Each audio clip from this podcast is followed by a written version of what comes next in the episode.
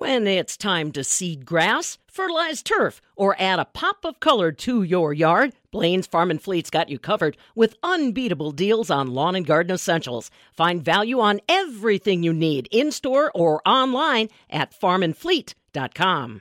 The National Farm Medicine Center has been up to a lot as they are always working to help farmers learn farm safety practices to help bridge the gap between safety and farm life. I'm Charity Seebecker with the Midwest Farm Report. Melissa Ploeckelman, the National Farm Medicine Center Outreach Specialist, says the trend of roadway fatalities is on the upward climb. The National Farm Medicine Center offers great tools to help mitigate those risks. So what a lot of people don't realize is that agricultural injury surveillance is not funded by government. And so there's nowhere that says how many incidents or how many fatalities are happening on farms. So when we ask what are the current trends, it's very hard to say what the current trends are. We happen to be partnered with the Marshall Clinic Health System, and so at times we can see some of the traumatic injuries that are coming into the Marshall Clinic Health System and the hospital, but we can't really always say, like, here and now, statistically, this is the data. It actually takes approximately two to three years to get those statistics and to get that data. But luckily, we are doing a Wisconsin Farm Fatality Report, and we've been doing this in partnership with the U W Extension Office. And And what we found is that in twenty nineteen, roadway deaths accounted for fifteen percent of all the farm fatalities in Wisconsin. And in twenty twenty, they accounted for eighteen percent. So what that shows us is that the trends of roadway fatalities is on the upward climb. And that's not good for our farmers, because we also know that farms are starting to get larger. There's less farms, but they're bigger. So farmers need to be using the roadways to get to their fields, from their farm to their fields and back again.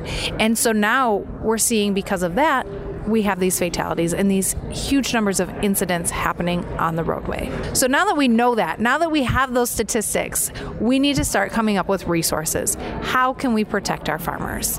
And so what we did this year is that we partnered with Rural Mutual to hand slow-moving vehicle sign emblems out to farmers. Now, if you're a farmer and you're listening to this station, you're thinking of all the slow-moving vehicle signs you already have on your equipment, on your tractors, but now start to think about About how old are those signs? Is that paint starting to peel?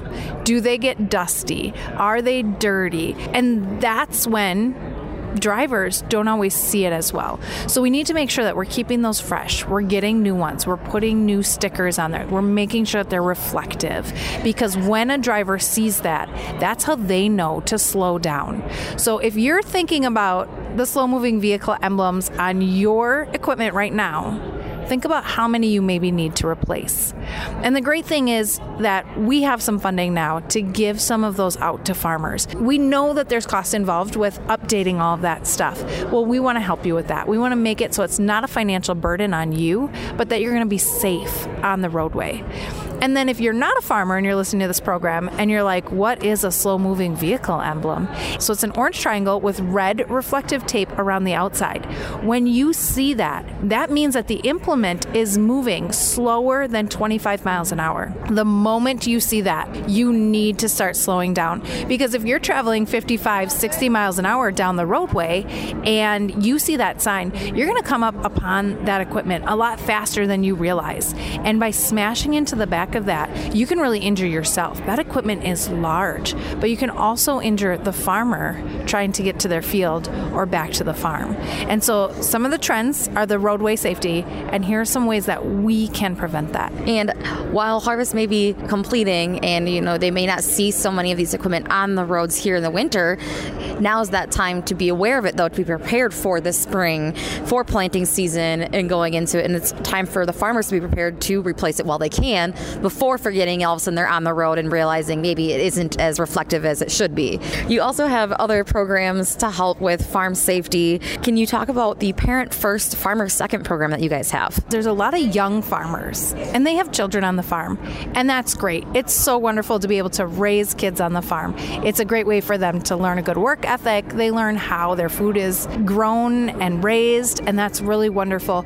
But it's also a very risky place to raise your children. And And so we just want to remind parents, especially young parents, that you're a parent first. and a farmer second. So you might be raising crops, you might be raising cattle, you might be raising livestock, maybe you're raising chickens, but you're also raising children. And they're the future of agriculture. And so let's make sure that we focus on keeping them safe and being a parent first. And so what are some of the things you can do to keep your kids safe on the farm? One of the things is just by not letting them ride tractors. And I know that this gets controversial because a lot of people say, I rode tractors when I was a kid, my dad rode with his dad, you know, it's tradition. But unfortunately, tractors are the number one cause of injury and death to children on farms. And so by keeping them off the tractor and away from the tractors, they're much less likely to get hurt or even killed. We talked to a family in South Dakota, the Boomsma family, and their seven-year-old son was run over by a tractor. And they will tell you that they would do anything to have him back, including never letting their children ever ride on a tractor before the incident. And so it's just so important. The other thing is, if you let kids ride on the tractor, they get used to riding in the tractor. And so when the tractor comes into the yard, they start running towards the tractor because they want to ride. Well, tractors are getting bigger. Implements are getting bigger, and what that means is that there's more blind spots, and we don't see them running towards us when we're operating that equipment. And too often they get right up there by the tire and we don't even see them. And so what we need to do is not let them on tractors, explain to them how dangerous that equipment can be until they're old enough to operate it themselves. And then the final thing with that is sometimes creating some physical barriers between the child and the work site. I'm not telling you to lock your children in. I'm not telling you to put them in jail, but just make sure that there's a physical barrier between the child and the work site.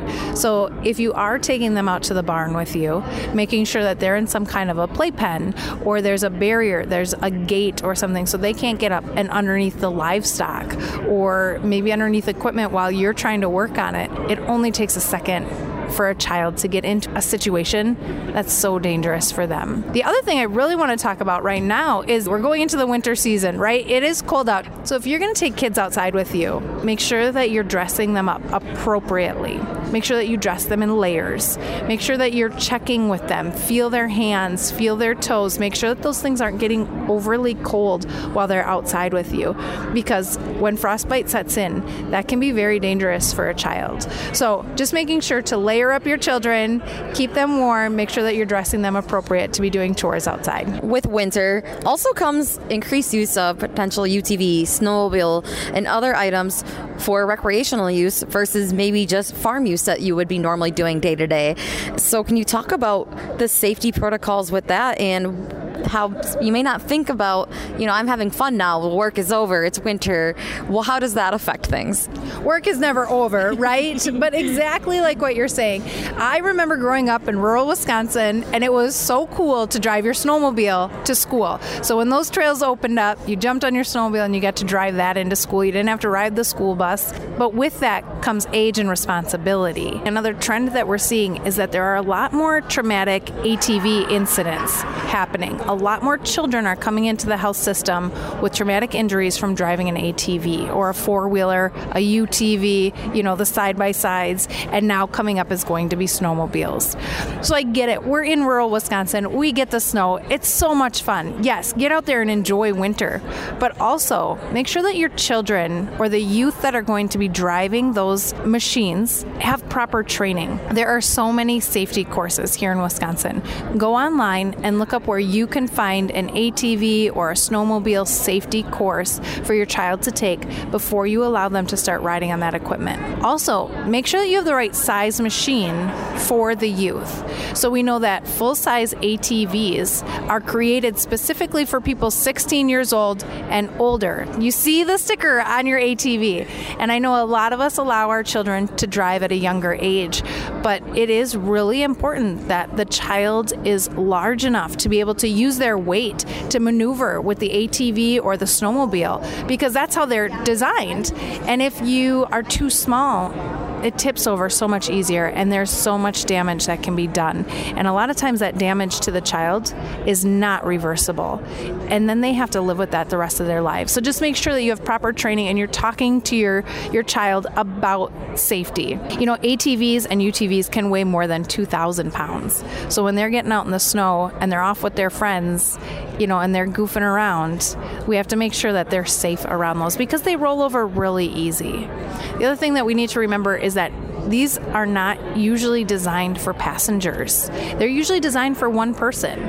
So if you as an adult are going out riding, it's not really designed for you to have your child on behind you or in front of you. So just be very, very careful and remember that when you're riding, because rollovers, falls, and ejections from A T Vs, U T Vs, and snowmobiles can be very dangerous. Moving into twenty twenty-three, what is anything upcoming that we should be on the lookout for that the National Farm Medicine Center is working on?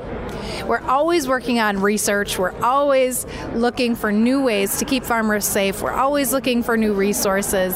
One really cool project that we're doing right now is the FAM project, which is a project where we're actually researching youth's mental health. And what we're seeing is that the more stressed a parent on the farm is, the more stressed their child will be. And so we did some surveys in the last two years, and now we're finding that it's true. Children who grow up on the farm who have stressed out parents are going to be more stressed themselves. And we know farming is stressful. We understand that farmers are stressed out.